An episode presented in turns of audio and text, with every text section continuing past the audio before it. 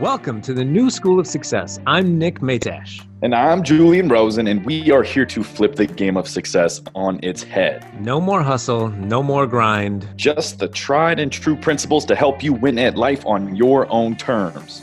Class is in session.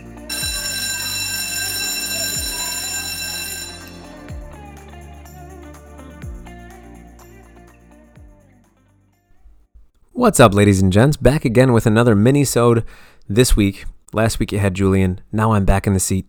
It's five to seven minutes of quick, actionable stuff. It's short, it is sweet, but it is meant to kind of be a midpoint for your week and give you some inspiration, some quick hit of uh, insight that will take you to the end of the week with some power, make you go out and create some awesome things in your life so that when we see you again on Monday, you'll you'll have a lot more cool things to talk about with us or ask questions of with us.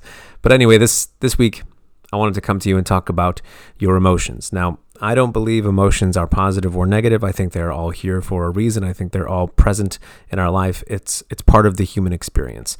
But let's just say there is a certain amount of emotions that some would refer to as negative.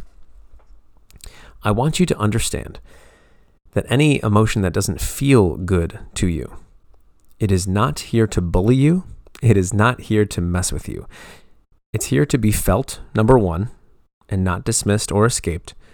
And it's here as feedback. It's here to tell you something and, and inform you of something, whether that be a lesson that you need to learn or just that you need to pause and be with that emotion so that you can feel what needs to be felt the reason that this is very prevalent in my life and it's very present in this moment as I speak to you is my wife and I lost our dog uh, about five days ago.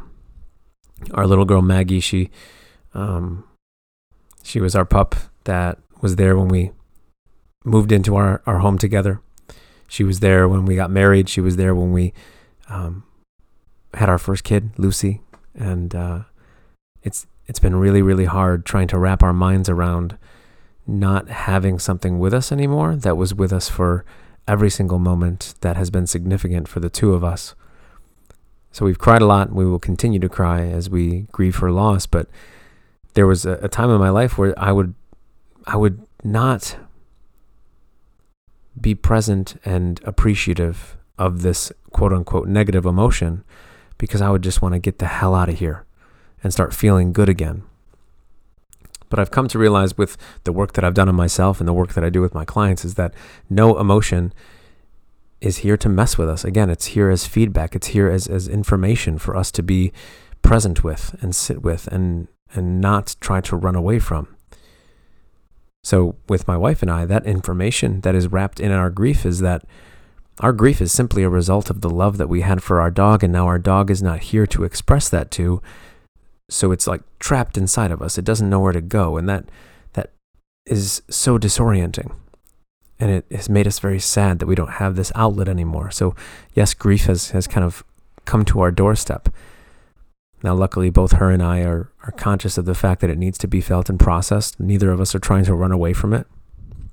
I'm trying to honor her memory, our dog's memory, by not dismissing it in the process. But I want you to think in your life what quote unquote negative emotions have you tried to escape from? Because in those emotions, which are just part of the human experience, they are not bad or or negative or here to mess with you in any way. They're just part of you being human. What information, what insight can you get from just sitting with and processing and allowing those feelings to actually be here? because I promise you there is a gift within what doesn't feel good in your body. There is some conscious and emotional gift within something that you're meant to experience. So if you're feeling overwhelmed, you get to take a step back and ask yourself one, am I creating a story about how overwhelmed I am? Or am I actually overwhelmed? And if I do objectively see that I have a lot on my plate, maybe I can take a step back and not do one or two of these things. It gives you information to learn from, you see. If you're frustrated, ask yourself, why am I frustrated? Was there somebody else that did this to me? Was it was it my own reaction to some stimuli outside of myself, like where is this coming from? The more curious you are about the emotions that are presenting themselves, the less time they will spend making you feel not so great. Because I promise you, if I tried to run away from my grief and sadness, it would just catch up to me, sneak up on me in moments that I didn't think I was going to feel that grief and sadness. But being present with it this past week and allowing it to be here and acknowledging it and honoring it and saying, hey, I know you're here. That's fine. And I'm here to learn from you.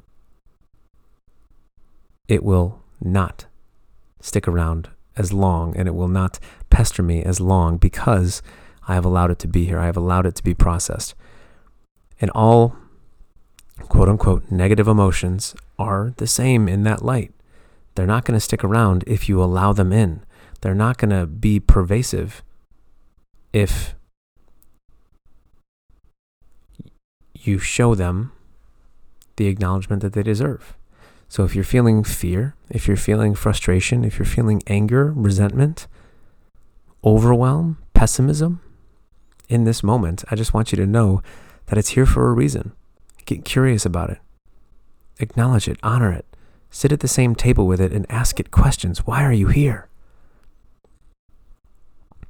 And then you'll start to get some answers that will allow you to stand firmly on your two feet and move towards the more quote unquote positive emotions with information that will create space in your life and take that weight off your shoulders, off your chest, that quote unquote negative emotions tend to do.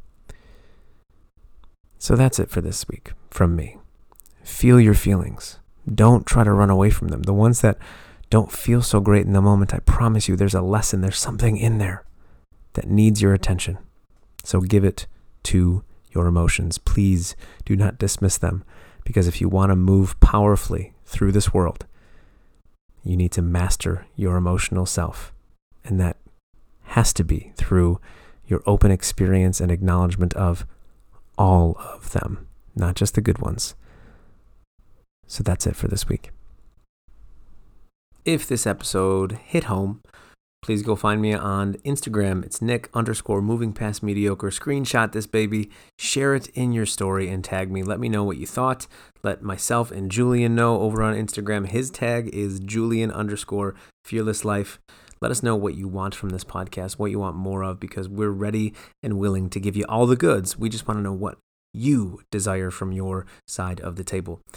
So, with that said, until you see us next time on Monday, go enjoy your life, do something that means something to you, and live life to the fullest.